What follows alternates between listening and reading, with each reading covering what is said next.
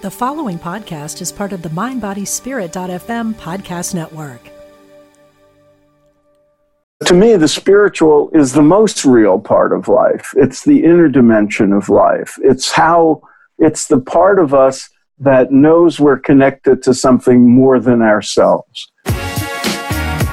Welcome to the Mentorate T V podcast and Stay Curious with Patricia Falco Beccalli.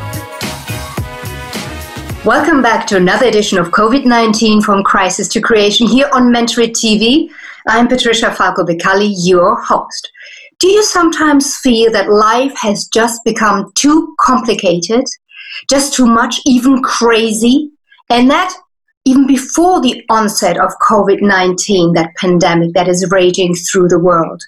I mean, switch on the news and all you see is news clips about disasters, be it floods, be it wildfires, demonstrations, pro-democracy demonstrations, um, racism, you see anti-Semitism, you see Korea trying to be a nuclear power, you're seeing Brexit, you're learning that there will be more microplastic in the sea than fish by twenty fifty. And I could go on and on and on. Mad times, a lot of things we cannot influence, and so it becomes very frustrating. The C D C and other institutions gave out uh, studies saying that depression, anxiety, hopelessness, uh, the willingness to just run away and kick it all in or blow your lid is going up uh, in an exponential manner, especially since COVID nineteen. Well, how do we deal with it? Positive thinking may just not be enough. Perhaps there are other tools to keep us sane in our crazy times. I have so many questions, and this is why I invited Philip Goldberg. He is one of the spiritual leaders on the globe to the show.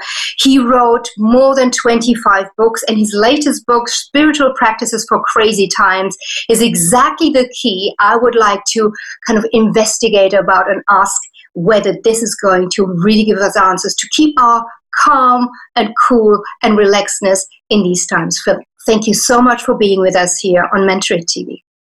Great to be with you, Patricia. Phil, well, you know, the first thing I really would like to kick our conversation off is a quote, and I have a little screen share. Allow me to share this with you and um, the audience. And read it out loud. Okay. In a world in which fear, worry, and uncertainty can hijack our thoughts, overtake our emotions, cloud our inner vision, and poison our perception of what's happening in the world around us, spiritual practice for crazy times offers the antidote. It teaches us how to be in the world, but not of it. Michael Bernard Beckwith, he's the founder of Agape International Spiritual Center. He said that, Phil, and the reason why I wanted to start with this quote is very, very simple. I would like to know what you actually mean or what he means by be in the world, but not of it. You know, that's an interesting way to start, Patricia. Um, that actually is a biblical quote, and it's uh, kind of become part of the vocabulary. I don't think most people even know where it comes from. I hear, you know, secular people say it, you know, people who have nothing to do with religion or spirituality, but it, it's a, it's a, it evokes a kind of image of somebody who is engaged in the activities of the world, performing their duties, living up to their responsibilities, taking life seriously, but at the same time remaining somehow inwardly removed, not indifferent, not uncaring, but just having Uh, a, a station, an inward station, a, a, an identity that um, evokes the spiritual dimension of life that we all have. We're all individuals, we're all people, human beings, different from one another, with different uh, sets of destiny and cause and effect and what we do and how we behave in the world. But we're also um, spiritual beings engaged in this human activity. And that spiritual part of ourselves is what that quote calls us to. Okay, so you're talking about a certain sense of detachment. So you are in the world, but you don't necessarily have to go emotionally with it, be it in a, in a especially in a negative way, that is rage. When you talk about spiritual dimension, Phil, you, you know, let's define it a little bit for those people that might not necessarily know that much about spirituality. How come, A, what is a spiritual dimension? What is spirituality, and why do you say that everybody has that? I use the term spiritual in a very practical way. To me, the spiritual is the most real part of life. It's the inner dimension of life. It's how, it's the part of us that knows we're connected to something more than ourselves, that recognizes interconnection, that recognizes, even in a secular way, I know people who are, for example, scientists, and they have a sense of awe and wonder about the world because of their uh, scholarly inquiries. And, and they look up at the night sky and they see the vastness of the universe and the mysteries that science has will never answer, despite all of its advances, the big questions of life. And they have a sense of that they're part of something vast and and huge. Einstein had it, Newton had it, all the great scientists have it. So to me, there's nothing otherworldly about spirituality. It's a recognition of the, the interconnectedness and that we are not just separate individuals, but we are part of something, uh, this web of existence, so to speak. And there's a non-physical dimension to this. That's why the word spiritual. Yes. And if you had to pinpoint it, how would you say is, or what would you say is the difference between religion, religious practices, and spiritual practices? Yeah, well, they overlap to a certain degree. I mean, I uh, there's a phenomenon in the last generation or so of people increasingly identifying with the term spiritual but not religious. It's a new term, but it's a very, very old phenomenon. Here in America, uh, you know, people like Ralph Waldo Emerson, they didn't use that term, but they were sort of the founding fathers of being spiritual but not religious. It, it's a, it means the separation has to do with religion being uh, something we think of as inst- part of an institution, a tradition, uh, something that, you know, an ism, a belief system, um, a, a tradition you're usually born into or convert to that has a certain, uh, certain doctrines, certain worldviews, certain points of view and rituals and so forth. Many, many people don't want to limit themselves to one. And they, they want to explore all the world's traditions, or they don't like the organized part of religion. So they disidentify with religion, but they have a deep spiritual life. They recognize there's something more to life, and they want to explore that. They want to explore uh, the, the deepest dimensions of who we are and how we're connected to the universe. And so they engage in perhaps practices like meditation, or yoga, secularized forms of, of mindfulness and prayer, uh, and they uh, so they might either explore the different aspects of all the world's religions, or identify with one but not think of themselves as religious, or have nothing to do with the religious traditions and engage in practices that feed their soul and and uh, improve their lives. And most of those practices have roots in the, in the uh, mystical traditions of the world. Yeah, no, thank you very much for clarifying that and giving a little bit of a of a direction, because a lot of people still think spirituality is something, uh, well, whatever, esoteric kind of voodoo voodoo. Um, and the only way in order to be a believer is to be actually part of a certain religion. And so this is really important that... And, and I will add to that, because you used the word believer. One of the key differences, one of the key reasons people identify with the word spiritual and the word religion is usually in, in the realm of spirituality, it doesn't matter what you believe in. You're not asked to believe in something as a matter of faith. You're asked to engage in practices that will improve your life and uh, have predictable results. And so uh, it's the absence of dogma that allows, that encourages people to identify with spiritual as opposed to religious. Yes, yes. Um, yeah, absolutely. And a lot of people also speak about spirituality really being something from within, and religious being something that is, you know, something that is rather imposed. But I don't want to get too much into details because I'm not religious, so my knowledge... Neither about, am I. Yeah. My knowledge about actually practicing, or those that do practice with all due respect, is very limited. And this is why um, I don't want but to... But we should also add, Patricia, if I may, that there's also overlap. There's, you know, many people identify with a religion, feel deeply connected to a religion, have a very rich spiritual life. And, and and so there's people who say, but I'm spiritual and religious. And that's another category of, that we should honor and respect. Absolutely. When I read your book, um, chapter five, I stumbled over a couple of very interesting quotes, and both of them are by Doctor Jill Bolte Taylor. She is a neuroscientist. Ah, yes. Yeah. Um, the first one is on page one fifty-five in your uh, chapter five. And she says, I may not be in total control of what happens in my life, but I certainly am in charge of how I choose to perceive my experience. And I may add, chapter five is called Changing Your Mind, Working with Perception, Framing, and Attitude.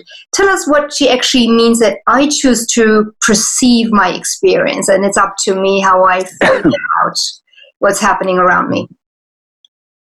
Doctor T- I quoted Doctor Taylor uh, because she has a very popular I, uh, um, video on online. Uh, she had neurological damage. She's a, a neurological, she's a scientist, a brain scientist, and what she means, what she, uh, the reason I quoted her is a lot of people, philosophers, religious people, like, uh, thousands of years ago, the great yoga uh, sages wrote about this, how we frame something.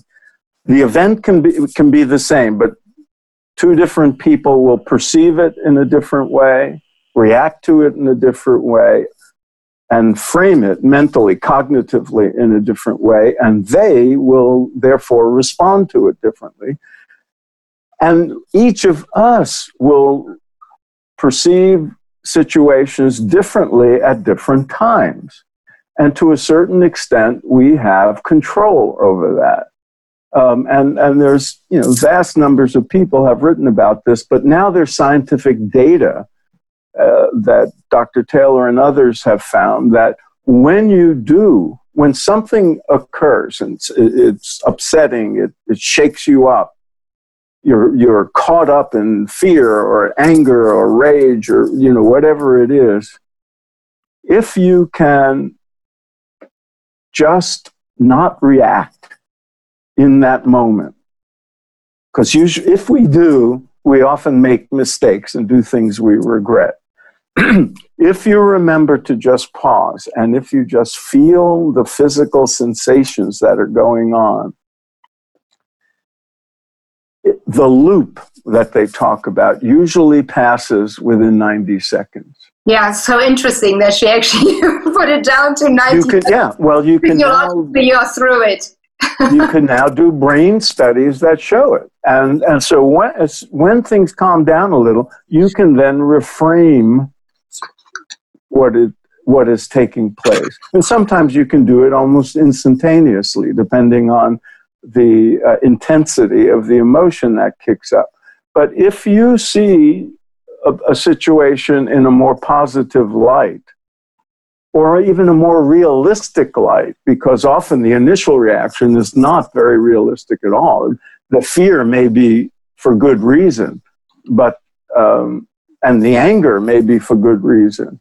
But then reframing it will allow, not only allow you to uh, respond in a more effective way, in a less um, destructive way, but it will have less damage on you physically.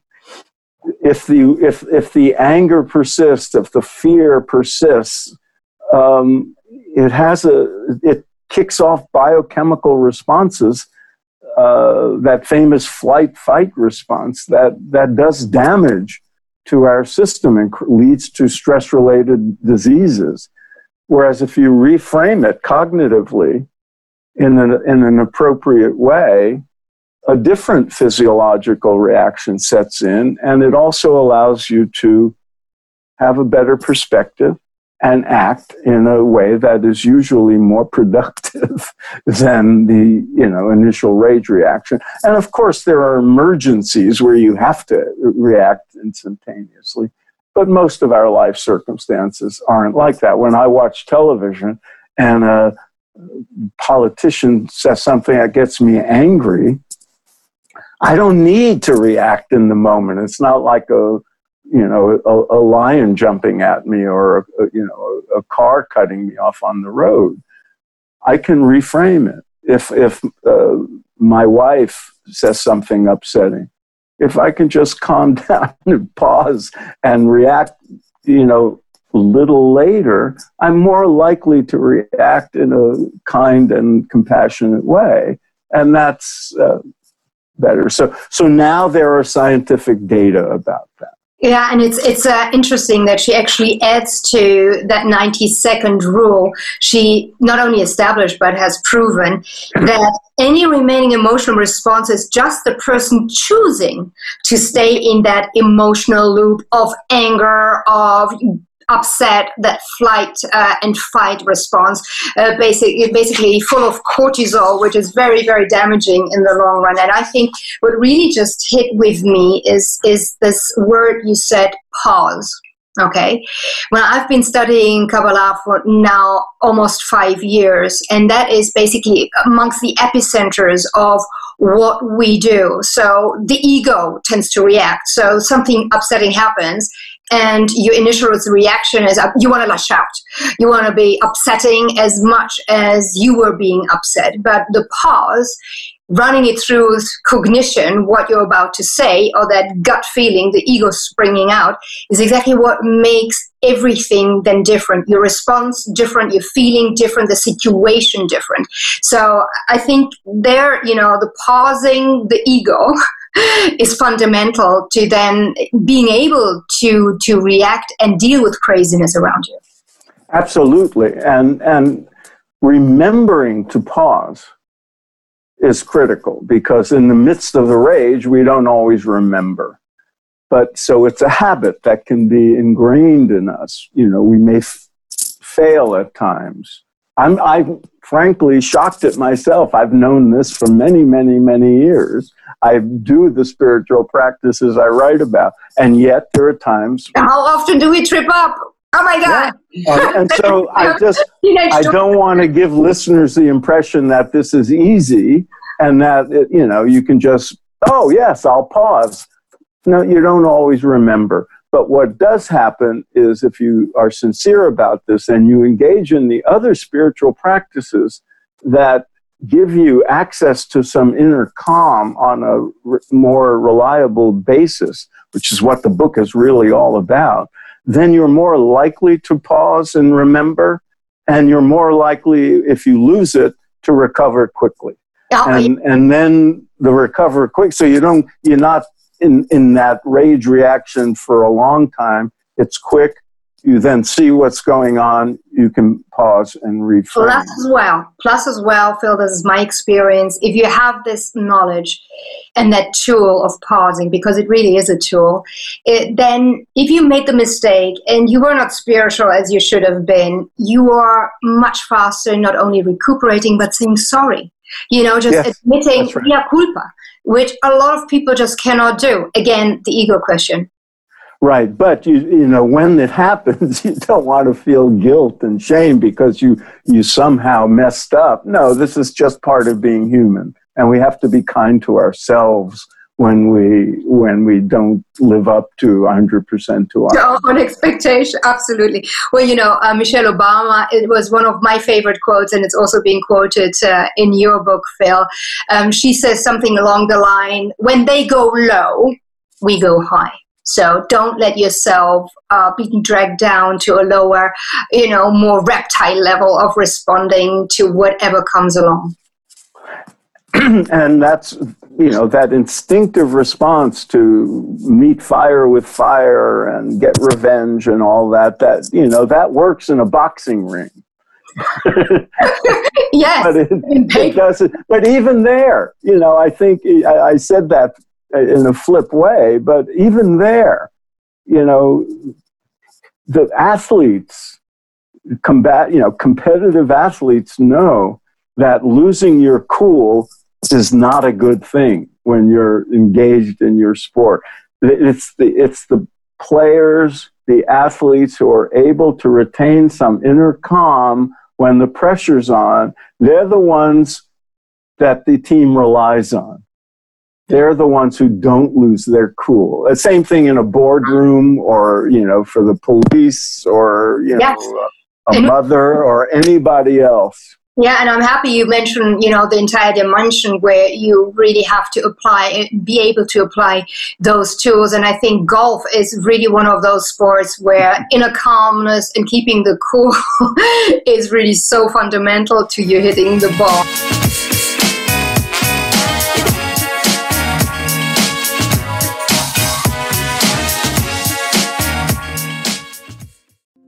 Hi, I'm Liz Winter, and I have been a medium and a spiritual development teacher for over thirty years. On my podcast, All Aboard the Mediumship, I want to share the message with you that there is a wealth of love and comfort available to you from the spirit world. On my podcast, you can experience this comfort and peace for yourself through gentle guided meditations and helpful messages. Make sure you subscribe and follow so you never miss an episode. Part of the mind body spirit dot f m podcast network.